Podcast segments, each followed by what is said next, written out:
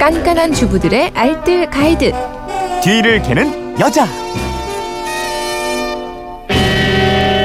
네, 쉽고 간단한 살림법을 공유하는 시간이죠. 뒤를 캐는 여자. 오늘도 곽지연 리포터와 함께합니다. 어서 오세요. 네, 안녕하세요. 네, 휴대폰 뒷자리 4212 쓰는 분인데요. 뒤캐녀에게 묻습니다. 겨드랑이 부분에 땀 때문에 누렇게 변색된 옷 세탁하는 방법을 알려주세요.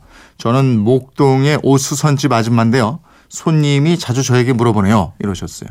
에, 점점 땀나기 쉬운 계절이 오고 있는데 흰 옷 입으면 더 신경 쓰는 부분이에요. 이게. 맞아요. 땀을 흘리게 되면 특히 밝은 색상의 상의는 겨드랑이 부분에 그 누런 땀 자국이 생기기 쉬운데요. 이렇게 황변 현상이 생기면 보기도 안 좋지만 정말 잘 안 지워지거든요.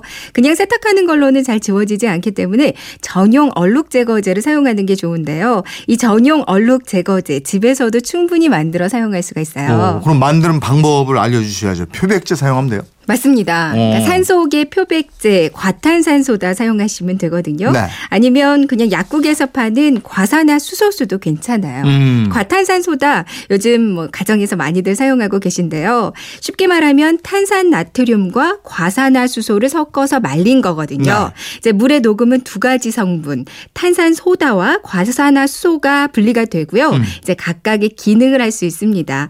탄산 소다는 베이킹 소다처럼 세정 능력을 갖고요. 과산화수소는 표백, 살균 효과를 가지거든요.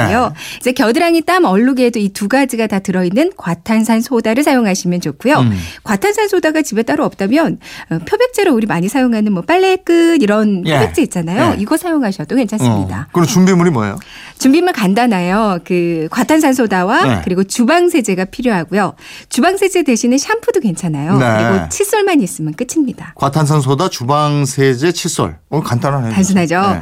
이제 작은 그릇에다 그 과탄산 소다와 주방세제를 섞어주는데요. 비율은 과탄산이 2, 주방세제는 1. 그러니까 2대 1 비율이면 되거든요. 네. 이제 주방세제가 액체라서 잘 섞이긴 해요. 근데 너무 뻑뻑하다 싶으면 물을 살짝만 섞어주셔도 되고요. 네. 여기에 베이킹 소다도 있으면 이것도 조금 섞어주셔도 좋습니다. 음. 이렇게 하면 얼룩 제거제가 완성돼요. 어, 이걸 겨드랑이 부분에 발라주면 되는 거예요? 네. 뭐 칫솔에 이 전용 세제를 묻혀서요. 겨드랑이 얼룩진 부분에 쓱쓱 발라주세요. 네. 따로 비빌 필요는 없고요. 그냥 잘 발라만 주고 잠시 놔둡니다. 한 30분 정도 이대로 그냥 두는데 아, 중간에 물기가 다 마르고 나면 옷에 흡수가 잘 안 될 수 있어요. 네. 그래서 분무기로 중간중간에 물을 조금씩 뿌려주면 더 좋습니다. 음. 이제 시간이 지나서 세탁기 한번 돌려주면 끝이거든요. 이제 세탁기에서 꺼내보면 누런 부분만 싹 깨끗하게 표백이 돼 있을 거예요. 예. 땀을 흘렸으면 바로바로 세탁을 해줘야 이런 황변 현상이 안 일어나죠? 맞습니다. 뭐 알려드린 전용 세제를 사용하는 방법으로도 한번 해보시고요. 그래도 얼룩이 안 없어지면 레몬도 천연 표백 효과가 있거든요. 네. 레몬즙을 바로 짜서 겨드랑이 부분에 바르고요. 아. 한두 시간 정도 지나서 그냥 세탁을 한번 해주시면 돼요. 그럼 얼룩이 많이 없어집니다. 근데 황변이 되고 시간이 많이 지난 옷은 얼룩 지우기가 많이 힘들어질 수가 있어요. 예. 그러니까 땀이 조금이라도 났다, 조금이라도 흘렀다면 그날 바로바로 세탁을 해주셔야 얼룩이 남지 않습니다. 음, 이제 점점 이제 땀 흘리는 계절이잖아요. 흰 옷도 예. 많이 입게 되고요. 예, 잘 알아두셔야 되겠네요. 네. 지금까지 뒤를 캐는 여자 곽지연 리포터였습니다. 고맙습니다. 네, 고맙습니다.